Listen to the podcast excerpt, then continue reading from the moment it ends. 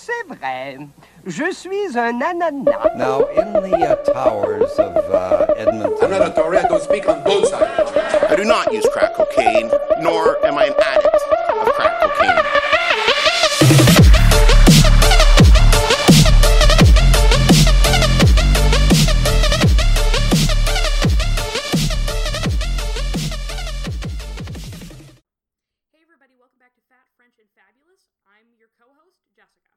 we're co-hosts now. That's exciting.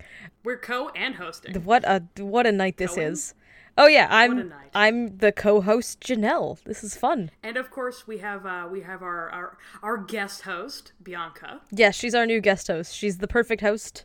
She says nothing. she does nothing. She says nothing. She's a- asleep. She knows nothing. She is unconscious on a nearby bed. utterly dead to the world on a pillow after gorging herself on, on dog food. Yes, my dog's in a food coma. I'm uh I'm trying not to gentrify Spanish Harlem, so I try not to be like the fussiest white person in the vicinity, uh, which I, I'd like to think I'm succeeding at. But I took her to PetSmart earlier, and I was like, well, she's five pounds. I mean, I can afford to feed her fancy things. And Not a lot of dog, not a lot of food. not a lot of right? dog, not a lot of food. And I bought her these pouches of wet dog food to sort of make her dry kibble more appealing. I don't know why I'm playing chef to a dog, but uh, probably because I'll never have children and I have no one to love me. Someone must reciprocate the feelings I have inside. Yeah, if, if I can't have a life partner, I can just aggressively smother a small dog. I can I can helicopter parent a tiny traumatized dog instead, and it's almost as good. I mean, no matter how hard you tiger mom, Bianca will never learn how to play the piano. God But- damn it, it haunts me, keeps me up at night. she'll just she'll never play the violin. But I bought her these wet dog food pouches and they're sort of it, it promised me beef and gravy, but what was inside was like grayish chunks of animal parts in a yellowish slime. Mm.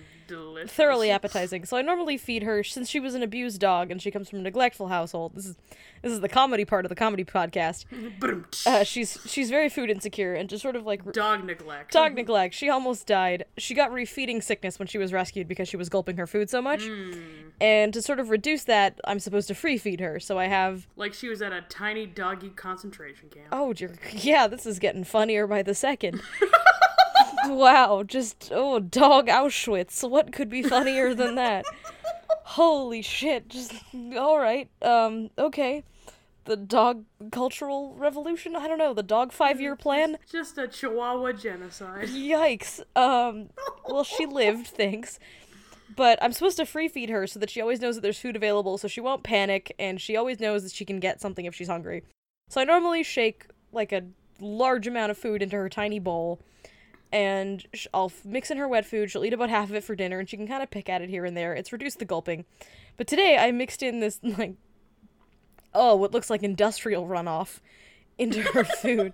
And in about two minutes flat, she completely devoured it, the entire f- amount of food, and now she's just wandering around with this distended chihuahua belly because she ate, I think, literally her own body mass in cast off beef parts. Just just a lot of cow tailings.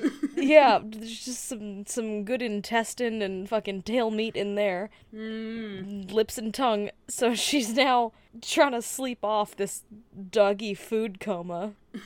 I'm gonna have to take her out for a walk first thing in the morning, or she's just gonna rupture. it's just gonna burst like a balloon. On a good day, Ugh.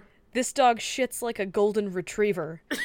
It's incredible. She's five and a half pounds, and she just kind of leans over and just shits half her body mass onto the sidewalk. People like drag their children away. People avert their eyes. Like it's it's like you're watching something you were never meant to see.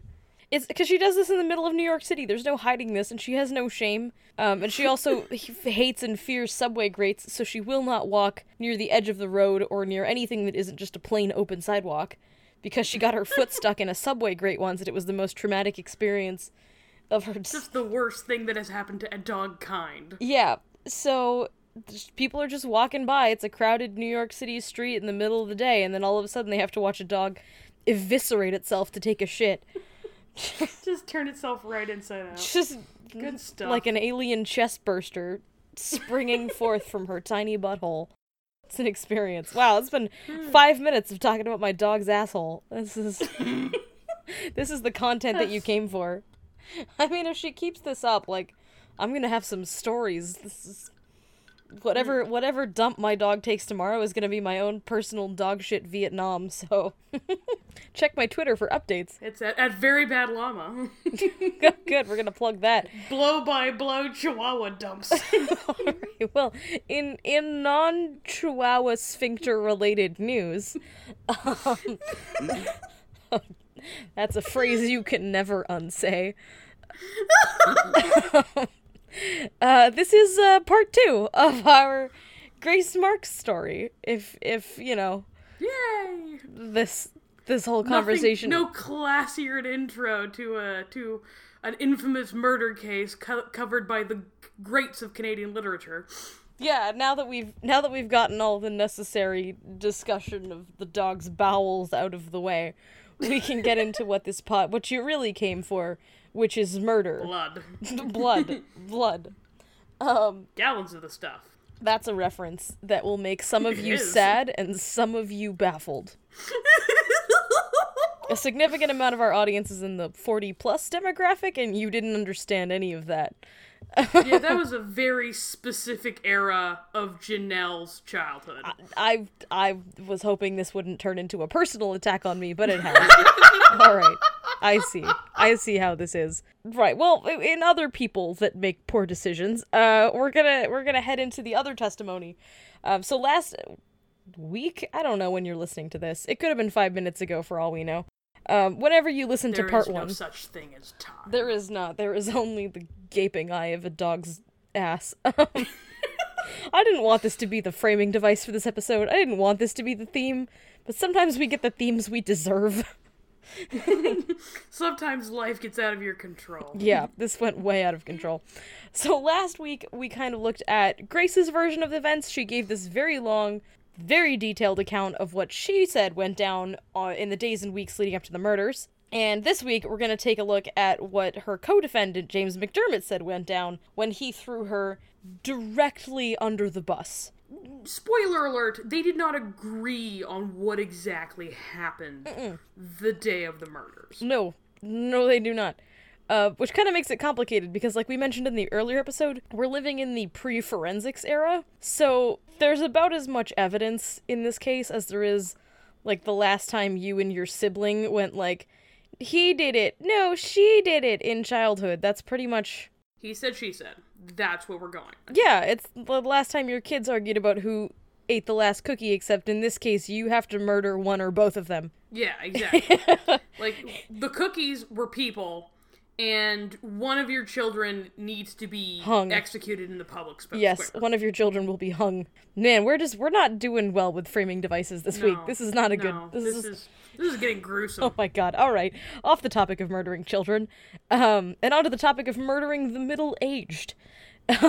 Way better. So the tone of James McDermott's confession in general is a lot different from Grace's because, for one thing, it is much shorter and it is much less detailed. Like, if it seemed like Grace was odd in that she didn't have any real motive for what went down, James McDermott is like interviewing a tree by comparison. He's hmm. taciturn to a fault. So, in the proceedings, he was described as, if you're curious about whether James McDermott was hot or not, slim, middle height, with rather a swarthy complexion, which is unusual for an Irishman, and a sullen, downcast, and forbidden, forbidding countenance. So he's explicitly Janelle's type. No, he's he's I like them taller than that. That was a faint defense I don't your have any other personal I don't have any other objection. Sullen. Ooh, tell me more. Killed two people. Go on. I wanted to make a defense and then I was like, nope. Can confirm would bang James McDermott. Wouldn't even think about it. The court also noted that, quote, he did not seem in the least degree dismayed during the whole proceedings. He's just like ho hum. This or the mall. yeah. It was it was this or cleaning the shoes, so I think I came out ahead here. buffing the saddles or getting sentenced to die. I mean, really, either way, Ho hum. killing an afternoon. Um, so at the time, that was not a pun. I can still enjoy it as a pun. Oh no. Death of the author, Janelle. This is not a film theory podcast, and I refuse to make it one. Neither of us is Lindsay Ellis, and neither of us ever will be. I mean, until my plan is in place. Don't steal Lindsay Ellis's face. I cannot emphasize that enough. She's still using it. It's not your turn yet. We already kind of discussed this in the previous episode, but as a refresher, James McDermott was a 20 year old Irishman who had immigrated to Canada six years previously. We already kind of touched on his military background earlier. And I do have a correction to make from the previous episode. James McDermott and Grace were actually both Irish Protestants, not Irish Catholics. But I get a mulligan, or I get to forgive myself for making that mistake, because it turns out that all of the newspapers and all of the reporting of the era just went ahead and said that both of them were Catholic, because it literally just wanted more reasons for people to hate them. And also, anti Irish sentiment of the day just assumed that all Irish were Catholic. Mm. So it's not you making a mistake out of bigotry and ignorance. It's other people making a mistake out of bigotry and ignorance. I was excellent. baptized Scapegoats. Catholic. How is that? How am I anti-Catholic? I don't know. He always just seemed shifty and Protestant to me. See, now that's hate speech. it is examples. This is not. See, I, I, I, I also have a correction to make. Oh no. And that correction is that, in fact, the reason why they're called Upper Canada and Lower Canada is because the British are weird about map making, and they do it entirely based on who is up upriver and who is downriver. But I'm still going to insist that there was still a little part of them that just hated the French that much. I'm still gonna call it Sideways Canada and different Sideways Canada. because Canada right and Canada left. just makes more sense to me. Um, so this is Canada left. Um, it, it turns out I I went down this Wikipedia rabbit hole way further than I should have. It turns out that Protestants and Catholics have a much more complicated relationship in early Canada than they have literally anywhere else. In that it wasn't really so much about who was Protestant and who was Catholic, as much as it was everyone just hated the French and the Irish.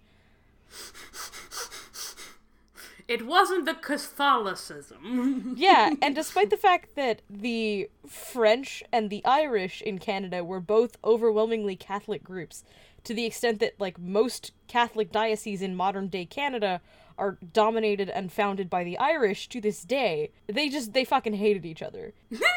the to the extent that Irish So there wasn't even inter-Catholic solidarity no, here. no. The Irish Catholics tended to pair up with Protestant English people when it came time to shit on the French. Everyone hated the Irish all of the time, but when the Irish had to pick sides between two people who hated them, they sided with the Protestants against the French.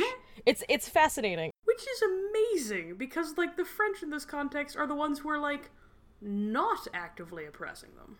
No, the, the French are just sort of chilling in lower Canada, just being downriver, I guess. it just up. Frenching it up. But uh, no, the French apparently declared themselves to be basically God's chosen people, I think was the exact words. And they considered Hmm. them they considered Catholics to be God's chosen people. And they considered themselves to be the only true Catholics, which I feel like is a bold claim to make when you Hmm. follow a religion that is physically based in Italy. Yeah, yeah. I feel like the Italians might have some thoughts about that. But they considered uh, French Canadian Catholics to be the only true Catholics.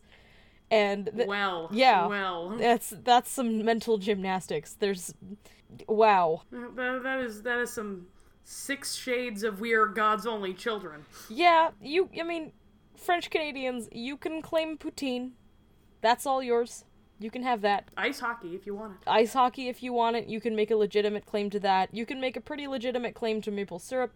You can't really make a claim to salvation exclusively.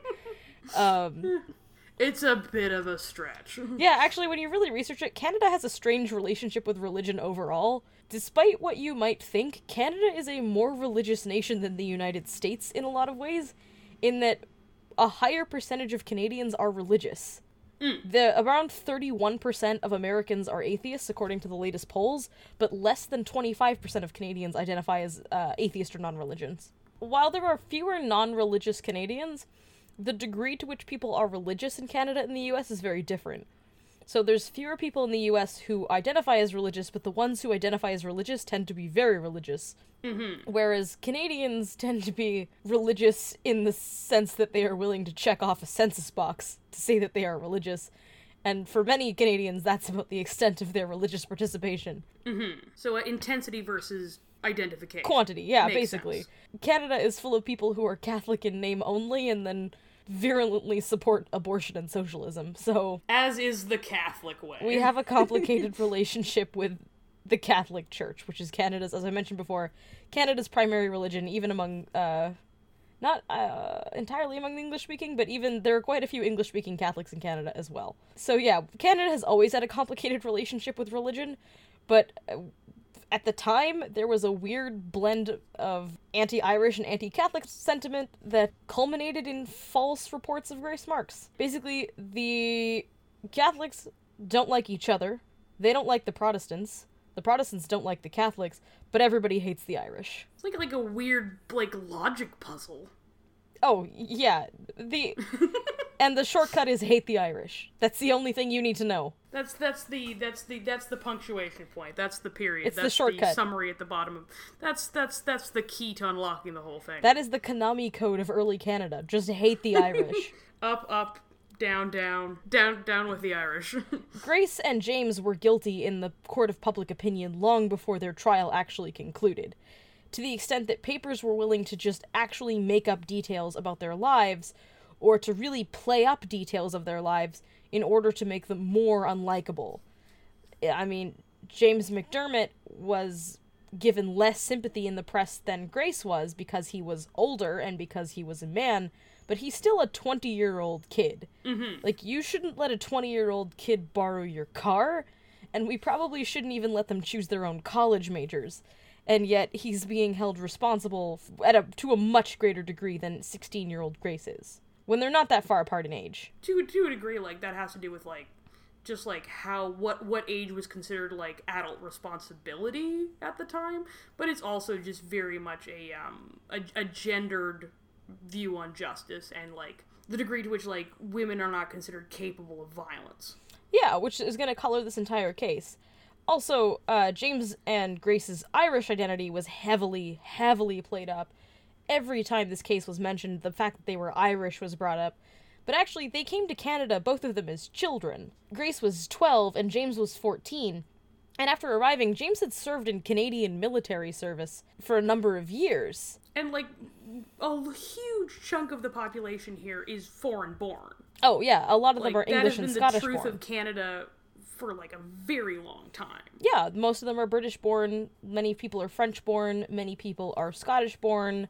Uh, this is a time when they have many uh, Eastern European born people. Uh, Ukrainians are coming over. Not that anybody liked them either, but that's kind of James's background. Um, everything is stacked against him. Everybody thinks that he's sullen and downcast and that he shows no remorse, which I mean, maybe he was sullen and downcast and showed no remorse. And they're also reporting that he's a dirty Irish Catholic and that he's a filthy immigrant and that he deserves to hang. His confession differs from Grace's in a number of ways, but notably, he claims that Grace and Nancy did not get along and often quarreled, which is something that is completely absent from Grace's confession. Grace says that Yeah, like that's like at least two emotions. I don't know if Grace is capable of that. I mean, yeah, that's that's too much. She's capable of dislike. I thought she was just going through life like a murderous Roomba. Which is gotta be a serial killer nickname at some point. The Roomba. The Roomba. Just bumping into people and killing them. Can't do stairs though. They're one Most, weakness. mostly, mostly through stabs to the ankles. All right, we're gonna stop talking about this before you get ideas. I know you've clicked open to eBay in a new tab right now. but in Grace's confession, she never claimed that her and Nancy had anything but I don't know mutual tolerance for each other. The only thing she really mentions about their relationship is that they sleep in the same bed. Uh, at Nancy's they shared a bed. at Nancy's request. At Nancy's request, Grace and Nancy shared a bed whenever Thomas was away. But in James, and she mentions, Grace mentions frequently that James and Nancy didn't get along, but in his version, Grace and Nancy don't get along. He says that Grace told him that she intended to poison both Thomas and Nancy by mixing poison into the porridge. He says, quote, I told her I would not consent to anything of the kind. I mean, I don't think she's asking for your consent. This is more just, it sounds like a heads up, don't eat the porridge to me. Hmm. I think she's doing you a Seems like solid. Yo, buddy, gonna poison Nancy. Maybe skip breakfast. yeah, this sounds more like a. Have yourself a nice protein scramble. It's it's kind of sounds like oatmeal's a. gonna be oatmeal's gonna be funny. It's like disagreeing with a weather forecast. Like, all right, tomorrow's weather is gonna be partly cloudy, and you're like, no, I disagree. Nay. Breakfast is gonna Nay, be I say. mostly sunny with a chance of poison. Mm. Avoid. Sunny with a dash of arsenic. He also says, quote, The housekeeper Nancy, after I had been at the house a short time, was overbearing towards me, and I told Mr. Kinnear I was ready and willing to do any work, and I did not like that Nancy should scold me so often. He said she was the mistress of the house. I then told him I would not stop with them longer than a month. So basically, the big discrepancy here is that Grace claims he was fired, and he claims that he quit. Can't fire me, I quit. Classic. Um, and in Grace's version, he gets fired by a woman. In this version, he goes to a man and then quits. So, take of that what you will. Hmm, in one of them, he comes across as slightly better according to his own perception of masculinity. Strange how that works. Old timey values. Interesting. Convenient. Very. McDermott claims that a few days before Kinnear went to town, Grace told him that Nancy had given her warning to leave. So, in this version, it's Grace that gets fired with a few days' notice, not McDermott. He claims, quote, She told me, Now, McDermott, I am not going to leave in this way. Let us poison Mr. Kinnear and Nancy. I know how to do it. He claims that she had a plan to poison the porridge, plunder the house, pack up all their silver and valuables, and then head down to the United States. Um, in this version, there is no mention of the two of them getting married. McDermott says that he refused this plan. So, what kind of makes this case so interesting is that they are telling mirror versions of the same events. Yeah. It's like a variation. So, these events probably happened. It's just a question of mm-hmm. who they happened to. Who is experiencing what and who is planning what. Because, like, there's so many similarities between, like, the basic points of the story. It's just what gets muddled is the who and the why. And they didn't have a lot of time to get their story straight. I mean, I assume in the the one day that they were together, they were too busy fleeing to have a whole lot yeah, of conversation. and not expecting to get caught. they were caught at five o'clock in the morning the day after they committed these murders. So Which is a point of time where I can barely talk, never mind lie. yeah, and then they were promptly put in separate prisons, naturally, and Naturally. these confessions were somehow gleaned from them in prison. They gave these confessions to investigators while in prison. They never had a chance to compare stories. So it it seems likely that one of them is telling something closer to the truth, but who? Because there's there are quite a few common elements. So he claims that when Kinnear left for the city on Thursday, Grace started immediately packing up the valuables and told him that he was a coward for not assisting her. Seems like kind of premature, Weirdly Grace. assertive. Also, like Nancy's not even dead yet, and you're just packing up her shit. It's- I mean, Mm-hmm. if you you gotta kill her now because she's definitely gonna notice that you've taken the good Yeah, silver. that, that's deeply suspicious. Just like walk in like, hey, why are you putting all of my belongings in a box, random servant? Yep. She claimed that she'd been asked to leave and supposed that she was not going to get her wages for the month, so she was determined to pay herself by stealing their shit, basically. Mm-hmm. So she kind of had an excuse for this, like she was owed this. He claims that Grace said, quote, Now is the time to kill the housekeeper and Mr. Kinnear when he returns home, and I'll assist you, and you are a coward if you don't do it, which seems to be her go to line here. Very big on hegemonic masculinity. just 16 year old Grace Marks just swinging swinging her alpha status around. going straight for his balls. His confession says, I frequently refused to do as she wished, and she said I should never have an hour's luck if I did not do as she wished me. Which is like the greatest Irish curse ever. You will never have even an hour's luck. Your life will suck. May all of your coffee orders be wrong, and all of your dinners be slightly cold in the middle. Yeah, and that's pretty much where the confession ends, though, because after that line he says, I will not say how Mr. Kinnear and Nancy Montgomery will ki- were killed, but I should not have done it if I had not been urged to do so by Grace Marks. And that's the end of his confession. Really? That's basically where it ends. He he does claim after that. Interesting. He claims that Grace went down to the cellar several times to see Nancy's body and to steal her purse. He also says that he had to persuade her not to steal the earrings right off of her body, which is gold. Whoa. He also claims that Grace gave him some of Kinnear's valuables, like his snuff box, which was found on his person uh, when they were arrested, only after they arrived at Lewiston. No point during the story does he f- feel the urge to stop her? No, Even though she's dragging him around by the nose like all 16 year old girl of her? Yeah, None, nothing? no. He he says basically like it's a look what you made me do defense. Yeah, especially because like like I know we don't have exactly advanced forensics during this period, but like they weren't poisoned, were they? No, I mean Like- not not that anybody could find out. Also, he kind of admits that he did it. He says, "I won't say how they were killed, but I shouldn't have done it if I had not been urged to do so." Yeah, like I shouldn't have done it if I should if I were not urged to. He's like I did it. Yeah, look what you made me do. If not for that saucy temptress, that siren of murder. The the siren call of a girl with the personality of a wooden duck. Being called a coward by a good-looking, illiterate Irish sixteen-year-old is pretty much where I draw the line. Overpowering. That's all I can. he- What's a man to do? His confession ends with the line Grace Marks is wrong in stating she had no hand in the murder. She was the means from the beginning. And that's it. That's, That's that's pretty good. his confession is a fraction the length of hers. It's just basically Grace made me do it. That's all he's got. Yeah, like like hers is the far more detailed, like detailed to the point of like blow by blow banality. His is very much the broad strokes. She mentions what Thomas Kinnear had for breakfast the day that he died. Yeah, he men- she mentions that he was wearing clothes when he took a nap. Yeah, Like- and when he went that he was reading a book and where he left that book and where he went out to the garden and Where the bullet ended up when like James shot at her.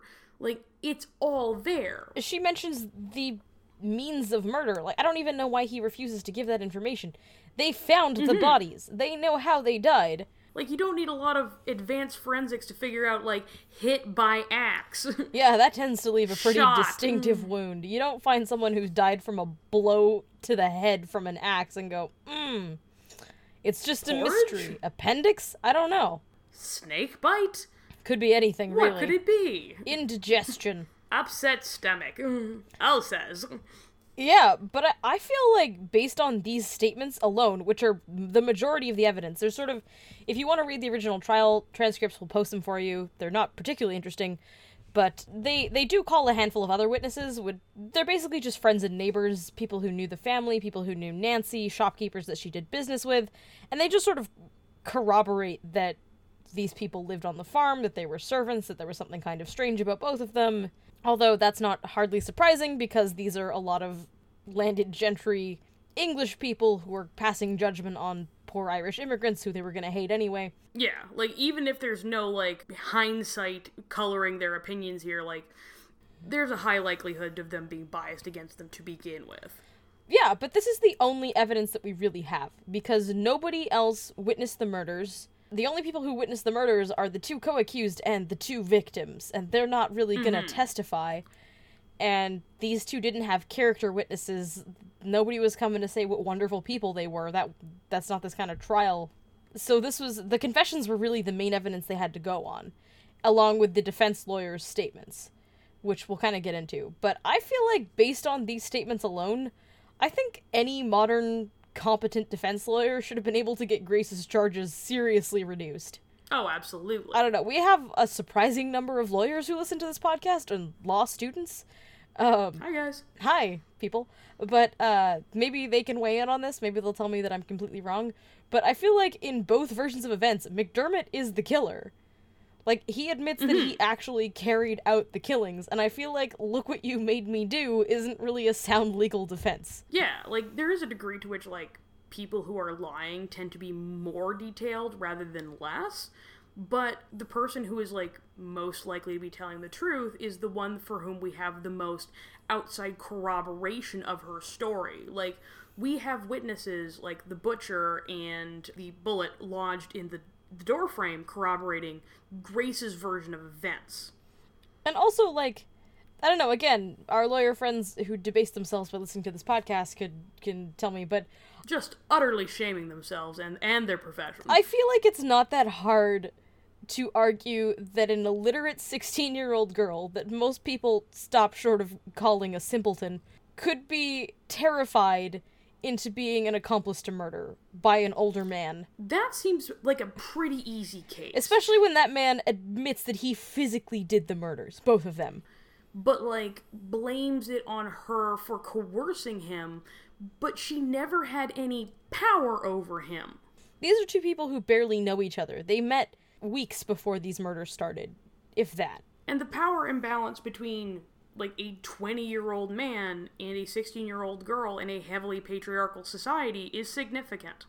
People aren't really making any statements about James McDermott's intelligence, but people are pretty. I mean, maybe people are being unfair to Grace because she's Irish and because she's a woman, but people are pretty quick to jump on the like, Grace seems kind of uneducated and maybe not super sharp train. I mean, her, her mm-hmm. confession's quite detailed. Maybe she is actually quite bright, and people are being very unfair to her. But it just it doesn't seem that hard to argue that a pretty girl was scared of an older man, because the only things that she's really accused of in either event is like opening the trapdoor. Yeah. Yeah, like ma- that you sh- that was wrong. You shouldn't have done that. You shouldn't have fled to the United States. But I feel like you could argue for a lesser charge than murder. Yeah, like at no point is she like an active participant. Yeah. in either of the killings. Like in either version of events, at no point does she actively commit any harm to either victim. Yeah, I mean, Grace McDermott, Grace McDermott, that would be, that's not right. Uh, Oh, dear. Oh no. Grace marks. James McDermott did actually amend his confession later. Not to give you a 175 year old spoiler, but James McDermott uh, was executed for this crime. Gasp. And he, the morning that he was executed, That just completely blows up all of my ships. oh, I know. Were you shipping them this whole time? what is wrong with you? I wasn't going for like the obvious like Marks McDermott ship. Like that's too banal. I was I was fully on with Butcher Butcher Marks. That was that was that was the ship for me. That might be worse. I don't know. At least she knew James McDermott. She just laid eyes on the butcher coming up the driveway and was like, We don't want any meat, but I want some of yours. Wink. No, no, Oh, no, no. I'm purging that from my mind. Um, absolutely not. I was thinking a more innocent summer romance. You don't understand human mating. um, so the morning that James McDermott was executed, he claimed that Grace had gone down to the cellar with a white piece of cloth in a quote insensible state and tied the cloth around Nancy's neck to strangle her while McDermott held Nancy's hands down. Because if you remember, apparently the blow to the head from the blunt end of an axe did not kill Nancy and she was later strangled.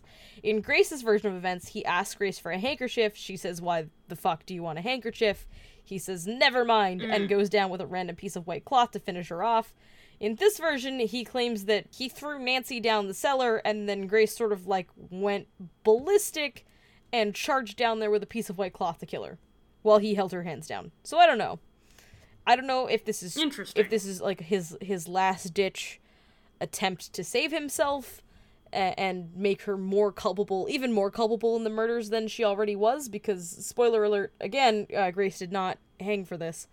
Only James did. Um, I don't know if this was like his final fuck you to Grace.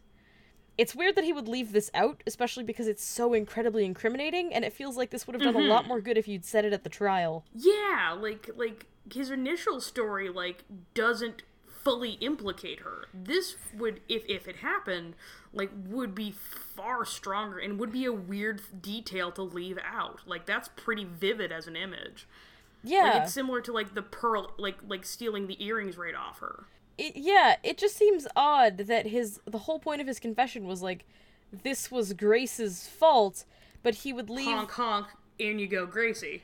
but he would leave an incredibly incriminating detail like that out until Super weird. the 11th hour. It just it feels very strange for him to specifically like protect Grace by admitting omitting that detail, but absolutely spent his entire confession being like she's a guilty devious murderess. it's inconsistent. Um, I actually did some research on this, and Googling the answer to this question almost definitely put me on some kind of watch list. But it is actually incredibly rare for women to com- We're already all Oh my god, the government is watching me Google. But it's incredibly rare for women to commit murder by strangulation. I think we probably touched on this in the Phantom of Heilbronn episode that we did. Strangling a person to death is incredibly hard to do and takes quite a bit of physical strength. It takes a ton of manual energy. You have something And yeah. it's very up close and personal.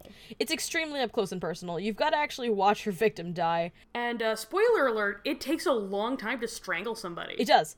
like it does. They fight back, and like the body does not immediately run out of oxygen. No, and your um trachea like your body really doesn't want your windpipe to collapse because then you die. So your trachea is actually much harder to crush than you would think. And also like most of you It's a tough bit of cartilage. not all of you, but most of you have a bone in your throat called your hyoid. It's the only bone in your body that is not connected to another bone.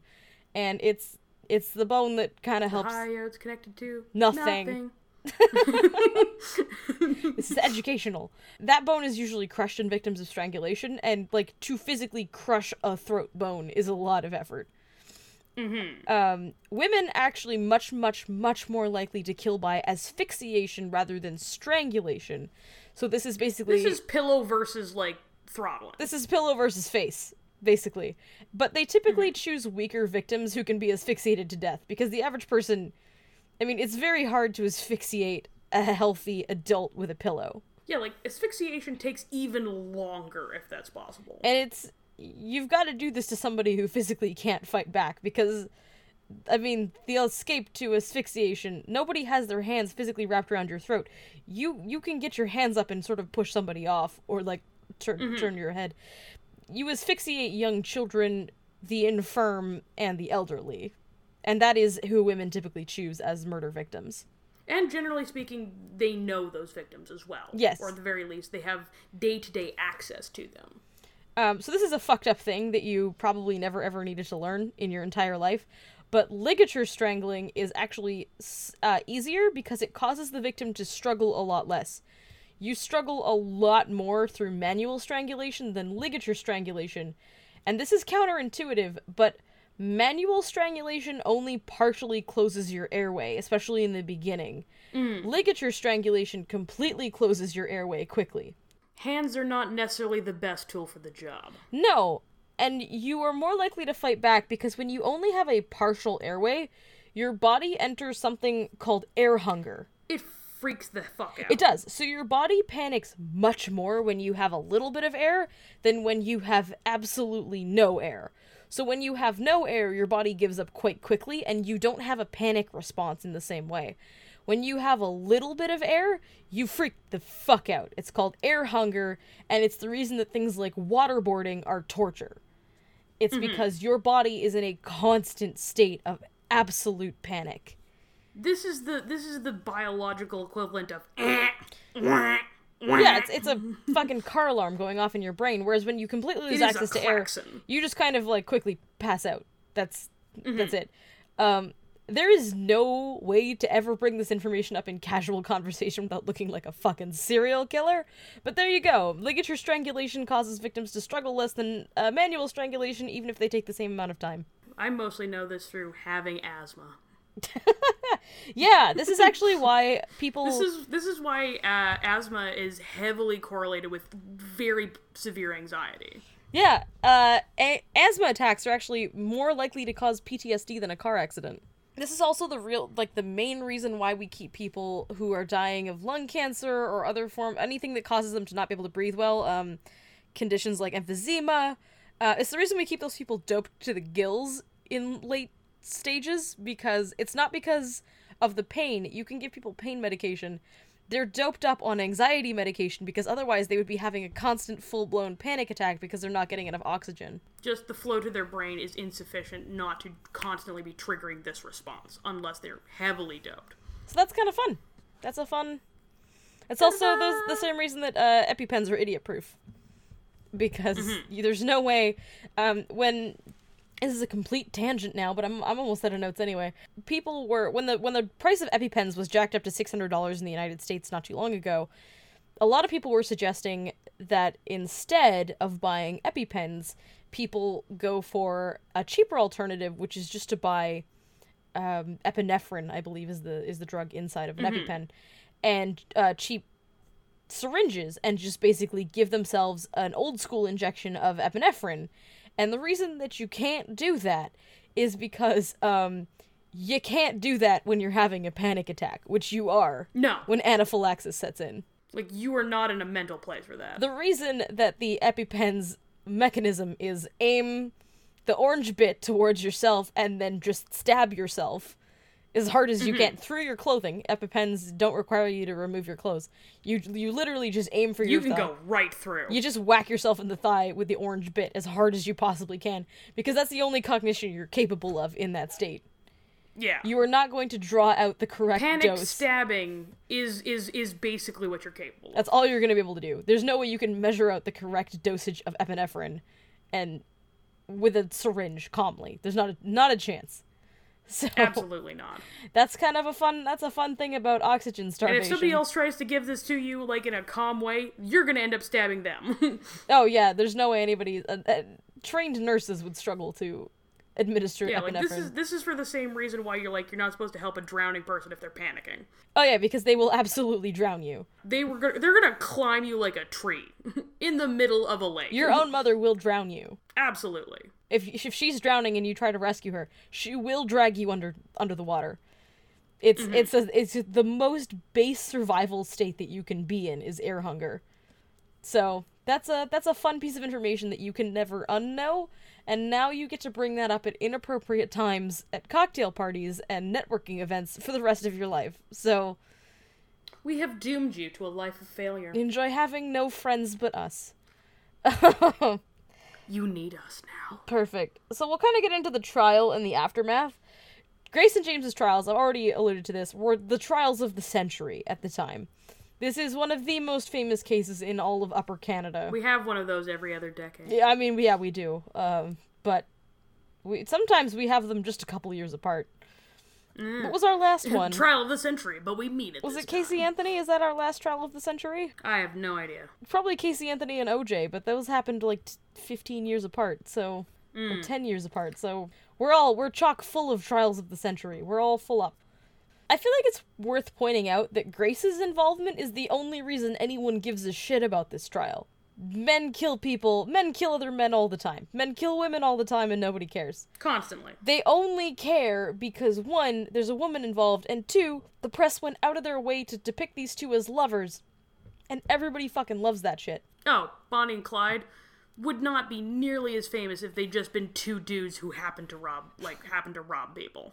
Absolutely not. The adventures of kind of a dick named Clyde. Yeah. Yeah. No. Whoa. No one cares. No, it's the lovers angle that really gets people going about it. That really add, adds in that extra spice. It's basically the reason why Hollywood always has a rote, boring love love interest in every single film. That's the reason for the the romantic sub uh, subplot. Well, and we're kind of fascinated by heinous crimes committed by two people. Mm-hmm. We're really fascinated with these complicated, fucked up, destructive relationships. Yeah. The reason that Columbine is still the the school shooting that we're the most fascinated with isn't because they had the highest body count because they didn't. No. It's because it's the two of them did it together and the two of them planned it together for months. It's that relationship. it's part of a thing where like we always assume that like madness is supposed to be a singular thing. Violence is supposed to have a reason when it's done by multiple people. It's supposed to be logical if it has any broader consensus. The idea of one person alone committing a heinous act isn't that strange to people. But the idea of two people being equally convinced of a warped reality where what they do is right, like that's far more fascinating. But just the idea that one person could coerce another into mm-hmm. committing a murder. Just just what it's it's a kind of intimacy that most of us will never achieve and shouldn't achieve. Like this is not a fucking relationship goal. Mm. Not hashtag goals. Do not meet somebody who drives you to commit murder. But Yeah, it's a in general. It's a relationship but it's an yeah. intensity that most people are not familiar with. And most people cannot imagine, no matter how much they love somebody or hate somebody, they cannot imagine helping them commit a murder. Yeah, most people will never ha- ever have that kind of relationship where the two of you commit a murder together. That's just not going to happen. Just if, if only for demographic reasons. Yeah, and we're we're just doubly fascinated by women. Like all the articles at the time called this a did she or didn't she. They never called it a did he or didn't he. He fucking No, they admitted to it. assumed he had. He admitted to it. She admitted. She blamed him for it, and yet everyone was saying, was she involved or wasn't she involved? Nobody. no, because that was the question they were interested in. Yeah, no one gives a shit if a stable boy goes off the rails and murders his employer. It's when you get the apparently foxy Grace Marks. They like that. That's just a regular risk of, of, of employing the Irish, apparently.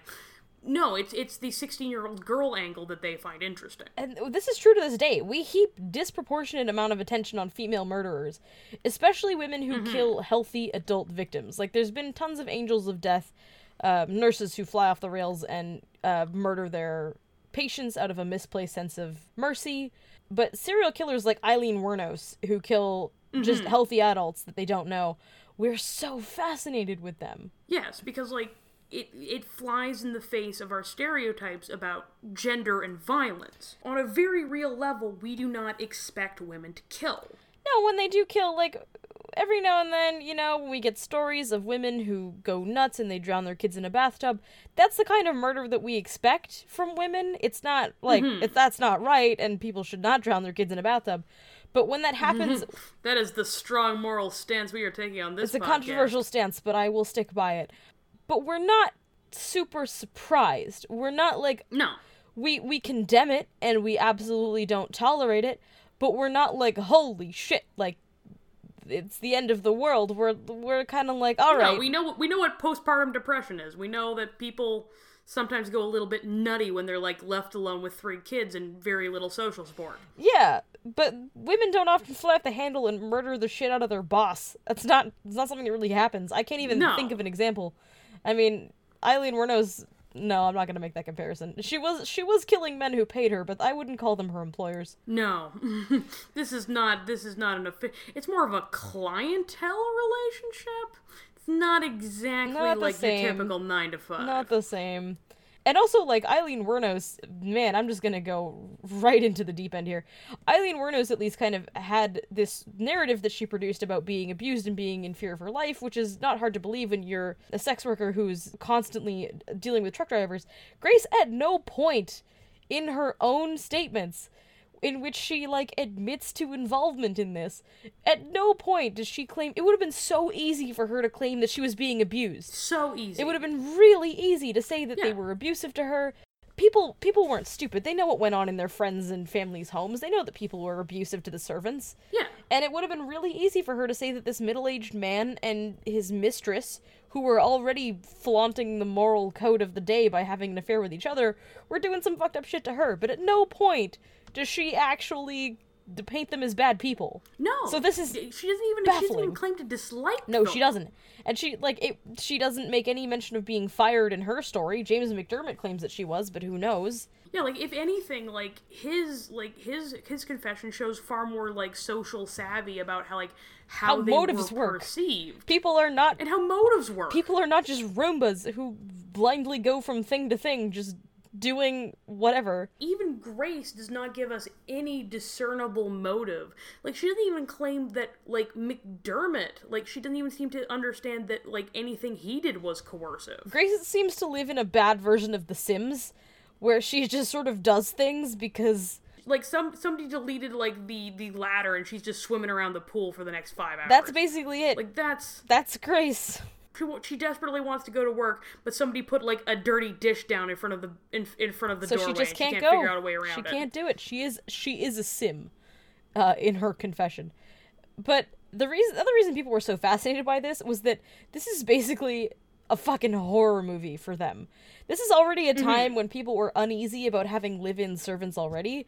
So this trial is basically like when we feel uneasy about sleepaway camps, so we make Friday the 13th. Yeah, like this is this is hitting every upper middle class button the reading public has over like why they find their servants unsettling. Yeah, we mentioned this in the previous episode and probably numerous episodes because I find this fascinating. But people are drawn to consume horror when things are shitty. We specifically seek out horror literature and movies to cope with things that we're afraid of. So people were just drawn to this. It, it's a way of alleviating anxiety by consuming it and considering it in a safe environment. Oh yeah, so all these people who were just sort of worried that this servant girl they occasionally beat was going to rise up and stab them in their sleep were just glued to this. And I'm not saying that Grace Marks was single-handedly responsible for the invention of the Mixmaster, but she definitely contributed because after the Grace Marks case, fewer people wanted to have live-in servants. You're welcome, Whirlpool. This is I mean, that's the the disdain for servants and the desire to have these goddamn Irish out of your goddamn house was the reason we invented things like washing machines so that we could only we could turn our wives into unpaid slave labor instead of having paid Irish people. I don't know. No no part of that is good. The past is yeah, it's it's not a. The past is another country, and it's a terrible. it's a mixed bag of horrors. It's a banana republic. It's not good. This story basically is everything you could ever want because they have an illicit affair between Kinnear and his pregnant mistress, Nancy. You have an illicit affair between Grace and James as runaway lovers. You have sex, violence, and class warfare. Yeah, and I can't remember if I mentioned this in the previous episode or not, but during Nancy's autopsy, it was discovered that she was pregnant at the time of her death. So, hmm. yeah, you have sex, pregnancy, illicit affairs, murder, the poor rising up against their overlords. Like this is this is entertaining shit.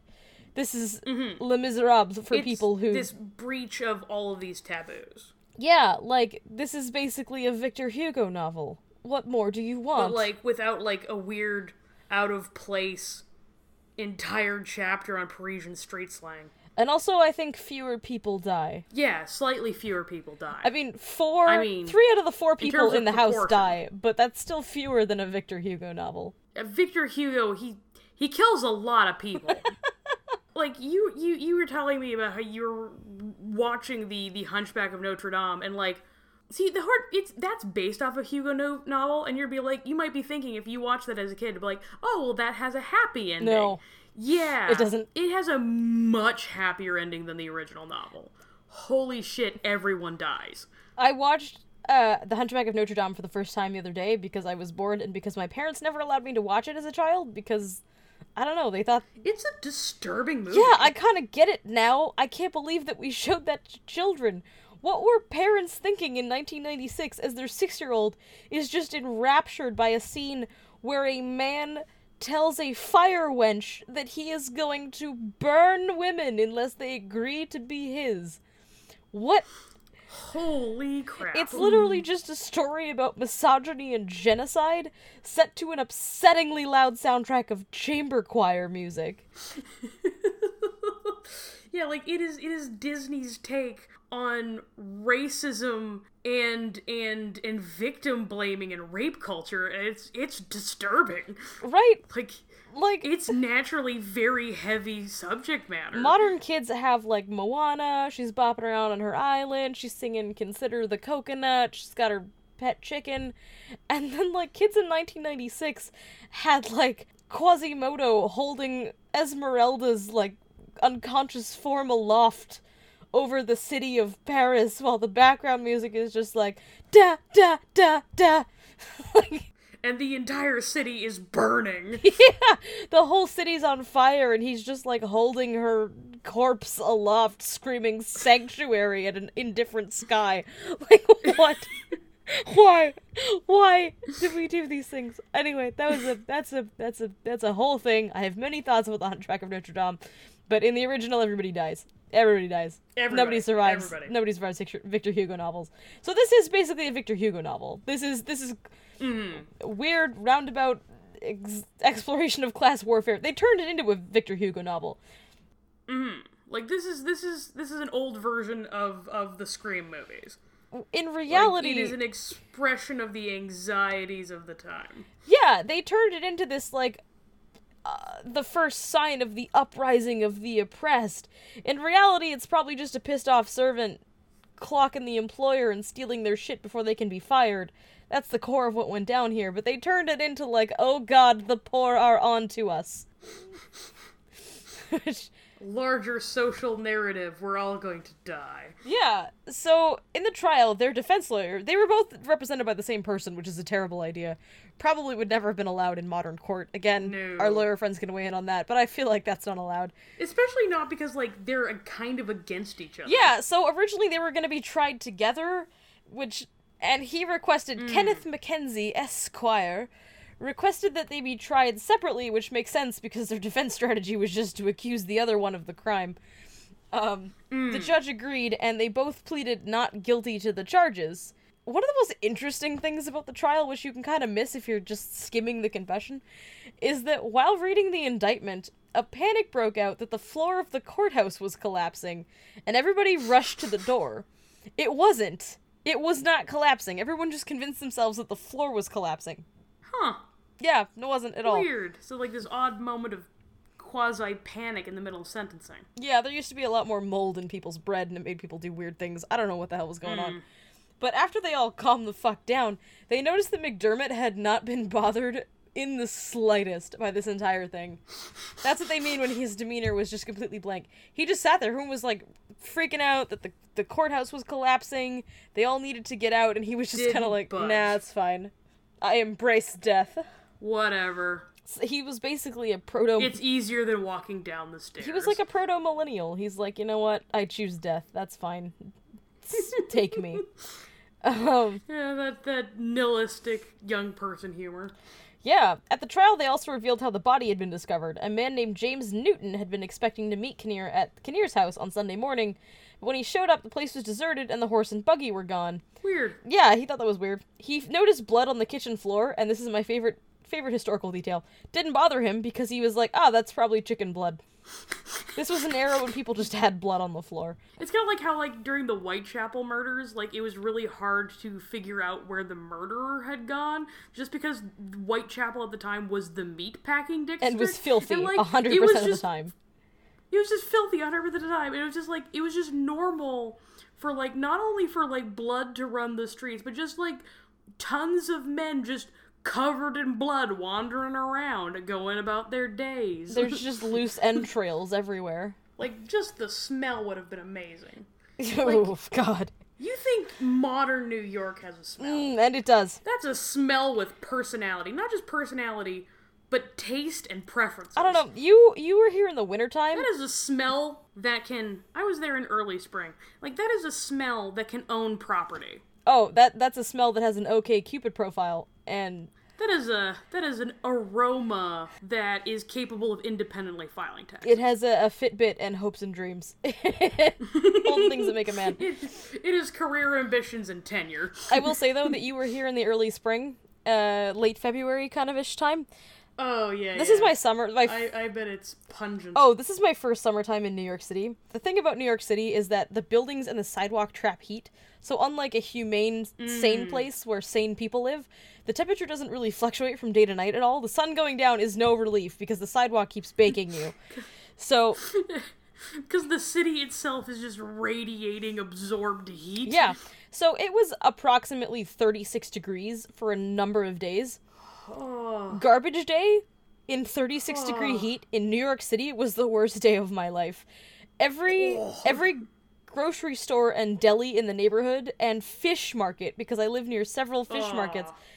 Uh they you don't really know when the garbage truck's going to come around that reliably. So they all just heaped spoiled produce and fish and meat on the curbs in 36 degree heat in mm. a densely packed neighborhood That is a temperature at which trash becomes liquid. to just bake in the sun. You just walk by. Never mind. That is a temperature at which I become liquid. Oh yeah, I've I don't know how I made it through. Canadians just denature into a loose bag of nucleotides above 35. I st- my my proteins start to become unspun. I just I'm not okay. Like I I've been I, this is my first summer in Vancouver and I'm not fine. Yeah, New York is extra not fine. I don't know why they classify the city as cold. It's not. Summer in New York City is miserable. You like you have all these grand plans to do things, but then ultimately you just spend a lot of time lying face down on the kitchen floor and hoping for death. but just just drooling drooling around the ice cubes shoved into your mouth. yeah, we have air conditioning and we're too poor to run it. It's the ultimate New York experience. But every now and then you're just minding your own business in New York City, and then you come to like New York City trash piles are not like two bags of trash on the curb. It's like a No. six foot high wall of trash. Like we're keeping the goddamn fucking Like- White Walkers out. We're defending the fucking North here. yeah, like like like that was that was the thing that really amazed me is just like just like small trash mountains. Like I remember when I was a little Canadian child when like every once in a while the snowplow would come by and like mash all the dirty snow in the cul-de-sac into a big ol' big old mountain in the middle. And like mm. sometimes kids would like take sleds out and like sled down them. Yes, I have fond memories of Those this. were roughly the size of the trash heaps I saw in New York in, in New York City blocks. Oh yeah, like Like it was amazing. Jon Snow needs to come defend our trash walls. Like it's incredible. Do, do do urban kids just like have trash fights instead of snowball fights? God, I hope not. I don't even understand how like it's just an entirely different ecosystem, Yeah, that's. Mm. and they're all filled with rats. Oh yeah, if I'm gonna say like ha- letting your kids play in a trash pile is a great way to save money on private school tuition because you no longer have children. Oh boy, yeah, the, the rats have taken them. Oh god, yes, They are feral now. it's better this way. Um, but yeah, so back to these murders. The guy thought that the house being deserted and having the horse and buggy gone was kind of odd. So he started asking around to the neighbors who came over to help him search the place, and eventually somebody opened the cellar, and that that's kind of that. Oh boy. Yeah, not good. When it was revealed at trial that Nancy Montgomery was pregnant at the time of her death, that's also what really ramped the coverage up to next level because killing a woman was already pretty frowned upon, but killing a Killing a pregnant woman pregnant I mean, it still is. It's kind of next level. That's kind of like Yeah, like it's one of the reasons why like that's always mentioned when like there are casualties. They'll like they'll mention like six people, including a pregnant woman. and then we're all like, ah, no. Like it's it Oh, makes it just is this emotional response that makes it so much worse. Mm-hmm. So and it it makes you hate the person who did it a lot more, and that was the case. Yeah, it has a particular intensity. Mm-hmm. So both of the defendants were ultimately found guilty of murder, which is interesting when their defenses was that they blamed each other. So I guess the judge believed both of them or neither of Mm-hmm. Them. depending on who you ask. Yeah, that is a fascinating strategy. Mm-hmm. That that backfired. Yeah, Grace fainted when her sentence was read. Uh, she's actually said to have fainted quite often in life, which was sort of Mm-hmm. what women did to express emotion at the time. That's nothing to do with working them 14 hours a day and malnourished. Just lace yourself up like a big uncomfortable shoe. Although I think we're past the corset age in 1840. I don't know. Yeah, I mean, like, all throughout history, women's underwear have been, like, torture devices and occasionally, like, active active murders murderers of their wearers. So, like, I don't know. You're also wearing 37 layers of clothing in, you know, 37 degree heat, so mm. who knows? But uh, the jury recommended leniency for Grace because of her age, although McDermott wasn't really that much older. So No. Like, by my consideration, they're both basically kids. they're babies. But in Grace's case, sentencing her to death was it was mostly a ceremonial thing. It was it was mostly just to make a point. Women's death sentences were really very rarely carried out before the 20th century. usually commuted most of history. Yeah, for Like, that's highly unusual for a woman to actually be ex- executed, even if she's sentenced. it's a very modern thing. like, that was the expectation. Yeah, because the thing is, is that hangings were public entertainment at the time, and the public Mm-hmm. actually found it very distasteful to watch a woman be hanged. people in the past were desensitized, but they were very selectively desensitized. Watching a woman get killed is like you can't maintain your murder boner. You can't. It's a sad murder boner. Outside of the French Revolution, Mm. they're just like, mm, no, No. not so much. It's they just didn't want to see it. Um, It wasn't fun in the same way watching a man be killed was. yeah, they just found it distasteful. It's But hanging men, that's completely tasteful. What kind of s- hanging a woman? What kind of smut is this? Yeah. Heaven. I can't have any good jolly fun with murdering a man named James or Sam God. or James again. Let's go watch them torture a bear because that was also entertainment at the time. Just just the height of frivolity. Before you're criticizing Netflix for turning us all into zombies, you should know that the alternative is bear torture. You might think that like television was the beginning of like the decline of human civilization. Not so. No. Cockfighting was used to be real big. Cockfighting and public hangings. So instead of hanging Grace, her sentence was commuted to life in prison in the women's section of the Kingston Penitentiary, which is one of Canada's most famous jails. It's like an Alcatraz, except it's not in a bay or remarkable in any way. It's just surrounded by swamp. It's just there. I don't know. We're fond of it. It's just middle of the wilderness. Escape if you want to. It's black fly season. That's all, true of all of Canada. Canada's greatest. The reason that Canadian inmates don't escape is because the alternative is being outdoors in Canada. Yeah, it's just being surrounded by a lot of Canada. Just a lot. If you do want to listen to an episode about a Canadian prison escape, though, check out our Allan Legere episode. Find out how you can Yeah. escape with a TV antenna up your ass. Don't, I'm gonna die. She still finds it funny. Oh, every time. It's been weeks since we filmed that, and you're still alright. Jessica's still not okay.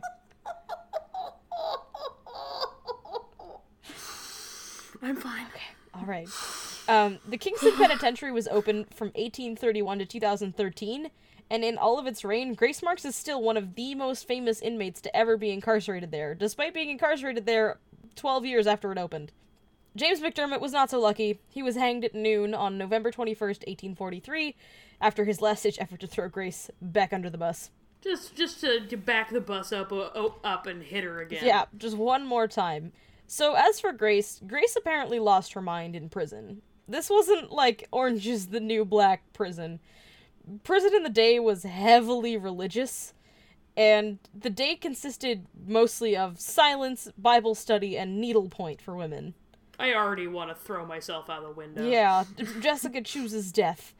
Um, Release me from this mortal coil. I will not complete needlepoint. really, it's not the silence of the Bible you have an issue with, it's just cross stitching? That's what you object to? I have very thick fingers. How dare you make me embroider? Arts and crafts, nay. I Beat me if you must. Po- place me on the chain gangs. I will split rocks until I bleed, but I will not embroider you a pony. I will not make you something twee to hang in your kitchen. No Christmas ornaments for you. I will manufacture license plates until my fingers fall off. All right. Jessica will not do well in prison. Um, I shall not be made to knit.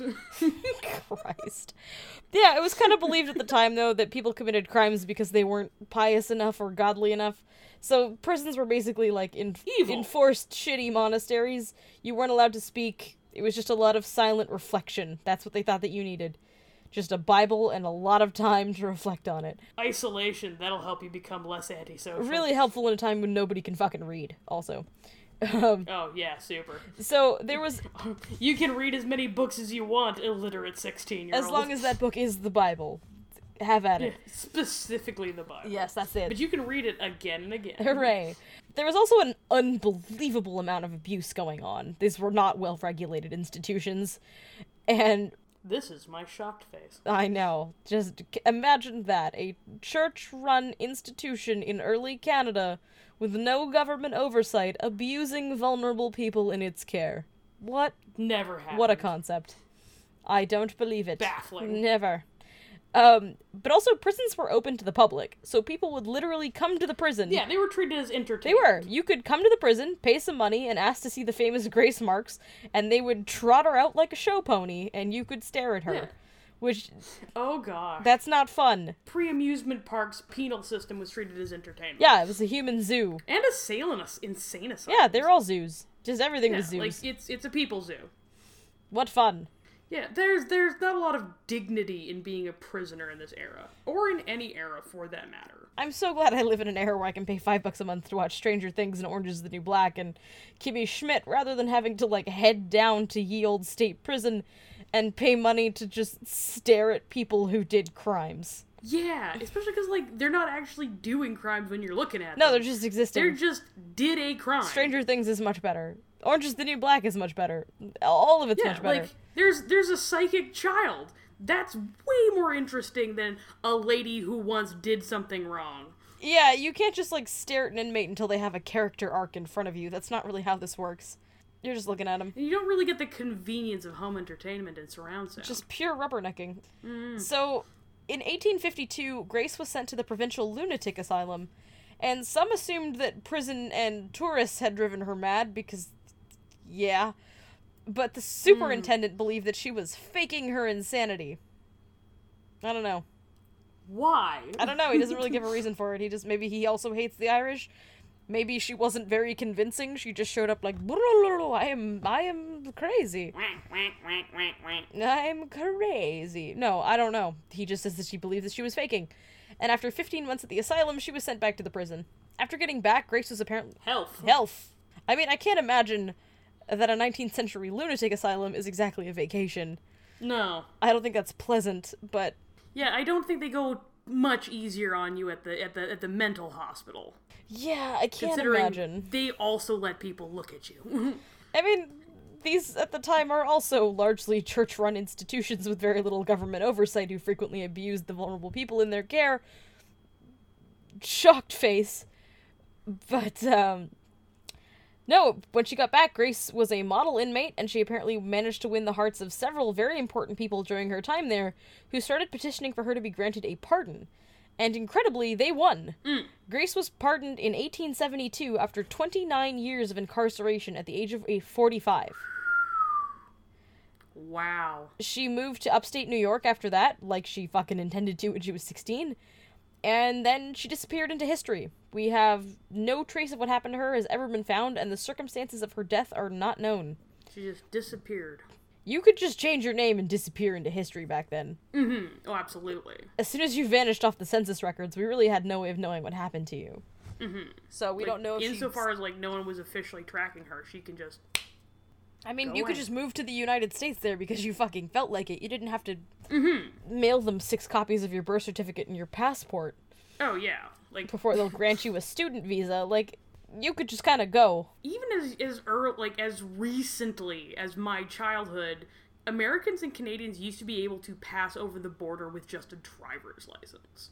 Like you didn't even have to have a passport back in the day. If you go further far enough back, it's just like the difference between one country and another when you're very close to the border is minimal, and there are very few barriers to just hopping back and forth. Oh, and in the day, you could just sort of make shit up. People are gonna take you at mm-hmm. your word for it. Yeah, like if you move to a new community where no one knows you, you can just claim to be an entirely different person and no one's going to question it. Yeah, you don't have you don't have a social security number or social insurance number. You don't have you're not carrying around like government issued photo ID at this time. This is No. you just sort of you are who you A say lot you of are. people don't even have birth certificates. No. Because you're born in Ireland. That's your birth certificate. You fled. Like, mm-hmm. that's about it. But, yeah, we, we don't know what happened to Grace Marks. We have no idea whatever became of her, if she ever married, or. I mean, she was 45 when she got out, so maybe she had kids of her own. It's not impossible. She, we don't know if she ever had a career, or if she. If she lived a long life. We don't know. Just a blank. Yeah, at her release, Grace was asked a series of liberation questions that were kind of a standard exit interview for everybody who got out. And when she was asked, What has been the general cause of your misfortune, and what has been the immediate cause of the crime for which you have been sent to the penitentiary, she replied, Having been employed in the same house with a villain. Ooh. S- uh, 29 years, really she's she's still she's still mad. Salty. James McDermott has been dead for almost three decades at this point, and she's still That is some mad. Vintage salt. I, I mean, I can't really blame her. No. She's She spent, spent almost most of her young life in prison because of that. for a crime that she claims she did not commit. So, Mm-hmm. yeah. Her case more or less disappeared from public consciousness because everyone who cared about it kind of got old and died. Um, until As Margaret Atwood, do. as they do, until Margaret Atwood stumbled across it and resurrected it. And honestly, we'll never really know what happened at the Kinnear house that day.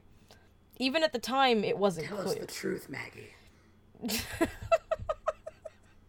Are you on? Are you on nickname nickname terms with Margaret Atwood? Are you suggesting the two Oh, of you get Maggie brunch?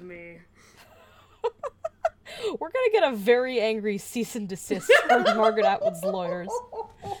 It's just the queen is so far away. I feel like referring to Margaret Atwood as Maggie, even outside of her presence, is probably Oh, illegal in Canada. Maggie. That's probably an indictable offense in this country. if I was a foreigner, they'd deport me. God, yes. As is, they must tolerate my presence on their shores. Oh, good God. I cannot save you. I, unlike many of our listeners, I am not a lawyer and I cannot save you from yourself. You have to face the consequences on your own. But yeah, we will never really know what happened that day. Even at the time, it wasn't clear. Grace and McDermott both told several different versions of those stories to people in prison, but only the final versions were preserved, so we have no way of knowing how hmm. much their story changed with retellings.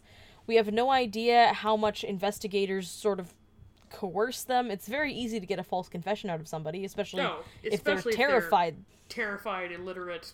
16 year olds. Yeah. So we have no idea how their stories changed with each retelling. We just know that their stories conflict with each other. None of the witnesses seemed to agree on much, and in later life, no one could even agree if Grace was sane or not. So, was Grace a cunning mastermind who manipulated a simple immigrant farm boy into doing her dirty work for her because she was pissed off? Was she an hmm. easily manipulated servant girl who just happened to be a few pickles short of a jar when she came to work alongside a real psychopath? Did she was she a willing participant who went along with him? Was she not? Was she afraid of him? Was she not? We'll just never really know. Yeah, like we obviously can have theories and we can have like probablys and perhapses, but we will never get closure. We don't. We're not going to have certainty with this. No, it's in.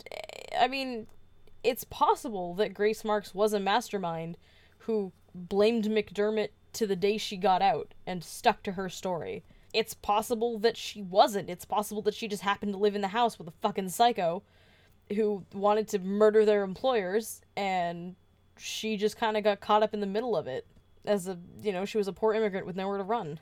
So we'll never know. You've listened to 3 hours of this only to get no answers. No answers. As with most of our podcasts, we give you a lot of background, a lot of context, but no real closure. Hooray, isn't real life fun? Ah, the random paths and unweaving, unending plot points that never really seem to go anywhere. Delightful. People are imperfect, information is imperfect, and sometimes there's no recovering information once it's lost. The past is a great gaping void. It will devour us all. Hooray! Well, that's that's not quite the lesson that I wanted to give here. I think I think if I had to choose a moral, it was like we aren't always fair to people who are accused of heinous crimes because of who they are. Um, Don't be a racist. don't be a racist against the Irish. And if someone tells you he's gonna kill somebody, say something? Yeah, probably don't just go along with people who are like, I'm gonna murder that guy. You need to help me. Don't be like, yeah, that sounds good. That's not good. Sure. Don't do that. But yeah, that is the 175 year story of uh of Grace Marks. Yay! Hooray! Hope you've enjoyed the episode. I've been Jessica. And I have still been Janelle, and this And episode is my yes, Bianca Bian- is Bianca.